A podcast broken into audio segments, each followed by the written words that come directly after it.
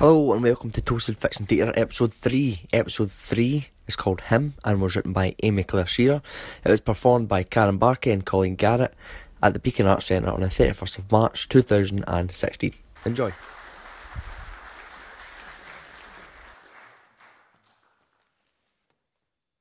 I remember when I was a little girl, probably no bigger than the third handle on the battered tall boy that sat in the bedroom, and my grandmother used to pick me up and sit me on her knee. She'd say to me, Jeanie, you know I love you, but looking at you, I think you'll need a man in your life when you're older, darling. It's really funny looking back now. I simply can't help but laugh. Her words were so contradictory. They'd have definitely caused a stir amongst her acquaintances with whom she sipped tea. I used to love when she told me the stories of them sitting on a Sunday afternoon, cup of tea in hand, discussing their devilish ploys to cause havoc. It's funny, really, that my grandmother, whose eyes lit up like Edinburgh's sky on the 1st of January when she heard that Asquith had resigned, and who marched alongside the infamous Emily Davison, should tell me to keep a man at the centre of my life. Really, truly, a case of the pot calling the kettle black. She never gave me much advice during her life. You can't really count suggesting ways to set fire to golf greens effective moral lessons. But that one request she made, albeit quite out of character, I embraced. I loved her. She was the glowing light of my childhood. I always loved to show her off to those in school. Funny, really, how her name appearing in the daily newspaper for upsetting the peace was something that I secretly admired.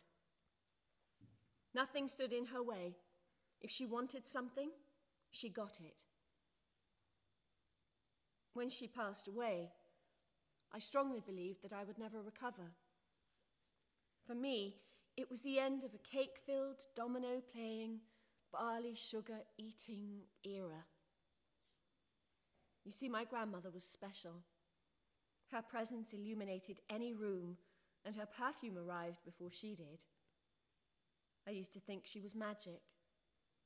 She'd always have a gift for me, whether it be sweeties, new pencils, or hair clips. I pondered as to whether she too had a Mary Poppins like bag as anything I needed she seemed to have in her possession. She was the person who took my side when my mother didn't. She taught me that bandages can be used for cuts and curlers, and she provided me with immeasurable amounts of love and affection. She spent so much time helping me become who I am today. I just had to do one last thing to make her proud. I made it my goal almost my mission, to make her advice come alive. So I brought a man into my life. It was halfway through university that I found him. I was studying to be a nurse. It felt right for me to attend to the needs of others. When I was a little girl, I took very ill, so ill that my family didn't think I would make it. Yes, the doctors were the ones giving out the medicine and providing the diagnoses, but the nurses were the people I could call on when I needed them. Ever since I watched those amazing women, the selfless, gentle souls doing such wonderful work, I knew that was who I wanted to be. Society was only starting to abolish the stereotypical outlook on women. Most people, well, most men, were finally convinced that I should be wearing a stethoscope around my neck and not just an apron. It took a lot for the world to get there. Every day was a battle, and every day you had to fight a little harder. I wasn't too sure I could do it at first. He convinced me to stay, reminded me of all the possibilities of the job and, and the things I could do. He made me want to become an umbrella for those less fortunate, so I could shield them all from the negatives that rained upon them. I had been spending much more time with him, those few months after my grandmother passed. His presence in my life comforted me. His reassurance that I could do anything I put my mind to injected a newfound happiness into my heart.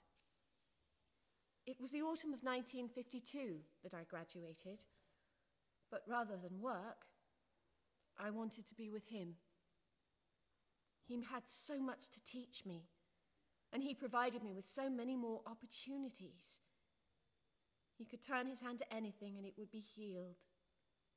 He had that effect on people. I used to sit there talking to him, God, for hours on end. He was such a good listener. Sometimes I didn't even need to talk out loud. I debated for a long time before telling my mother. I really didn't know how to put it into words. I knew she would be livid. I couldn't face her disappointment. Mother, please. I know how you feel about him, but you've got to give him a chance. I know he isn't your cup of tea. He isn't a lot of people's. However, as a woman of your status, I would expect you to have some more respect for my wishes to have him in my life. Darling, don't you turn this on me. Ever since your father passed away, it's been us two. We need each other. I need you. How can you go away and leave me? Anyway, you're only a child. You do not know how to behave properly, and I will not see you unmarried either. It's always about you, Mother, isn't it? It's never about my happiness or what I want. I wanted the blue dress. You bought me the pink one.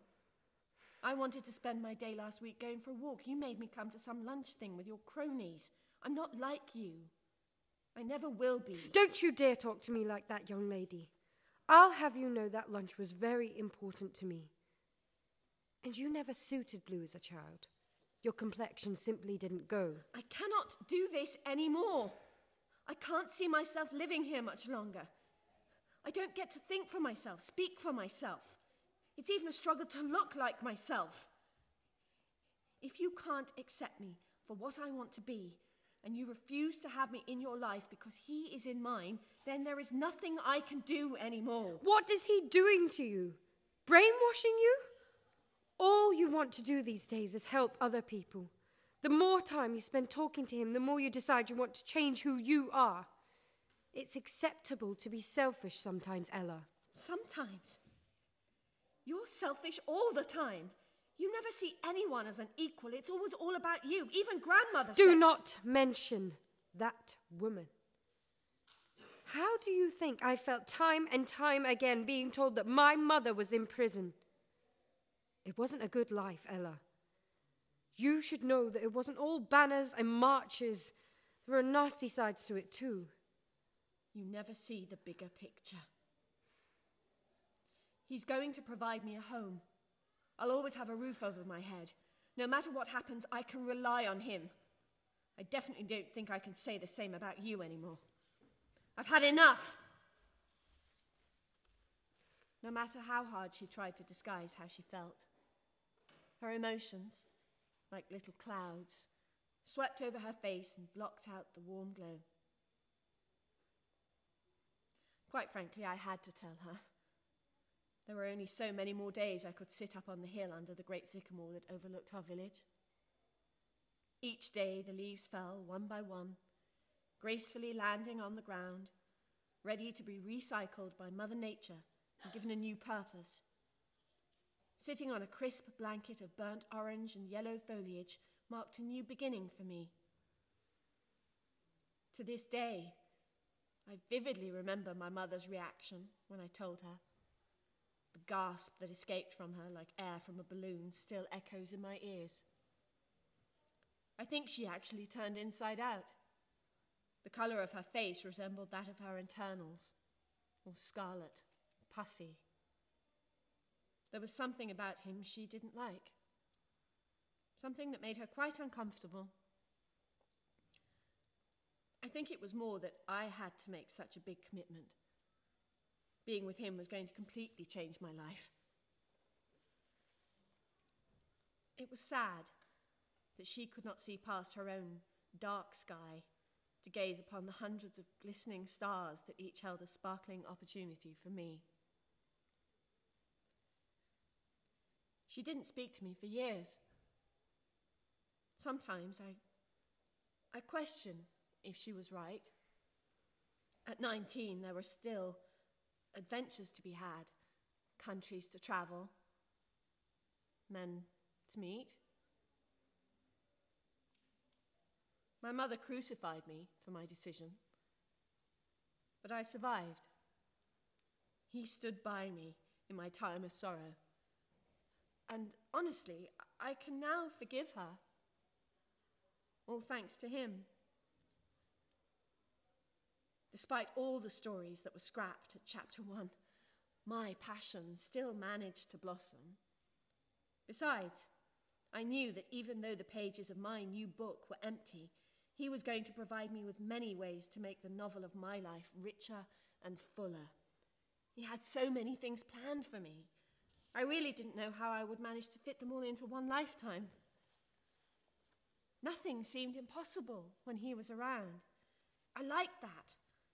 At the end of a tough day, when you had witnessed human cruelty at its prime, he'd be there, listening. He'd accept all the moans and rants and screaming about how unfair he was being. And even though he didn't answer properly, I had to have faith in him that he'd do something to make it better. Anything.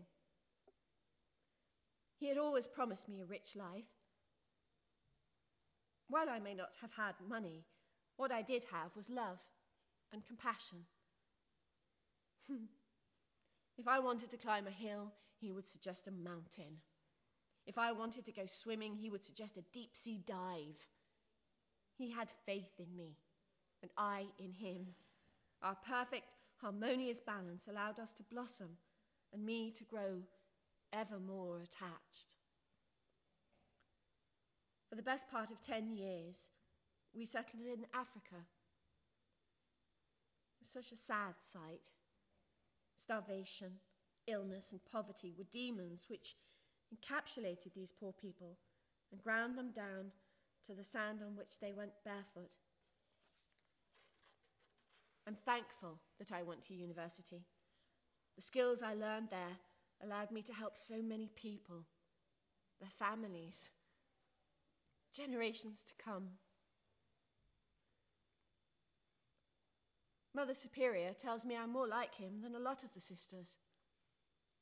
She likens me to one of Matthew's verses But the one who endures to the end will be saved. I sacrificed a lot for him, but now, seeing how many people we've helped, makes me rejoice.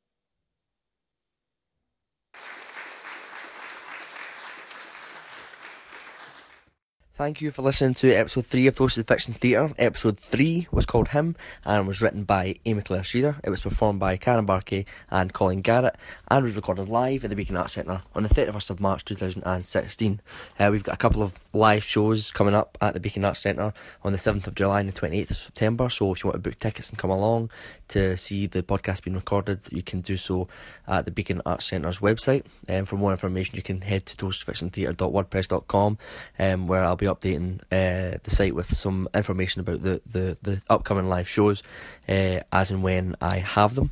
Uh, please subscribe on iTunes and uh, we're also on SoundCloud.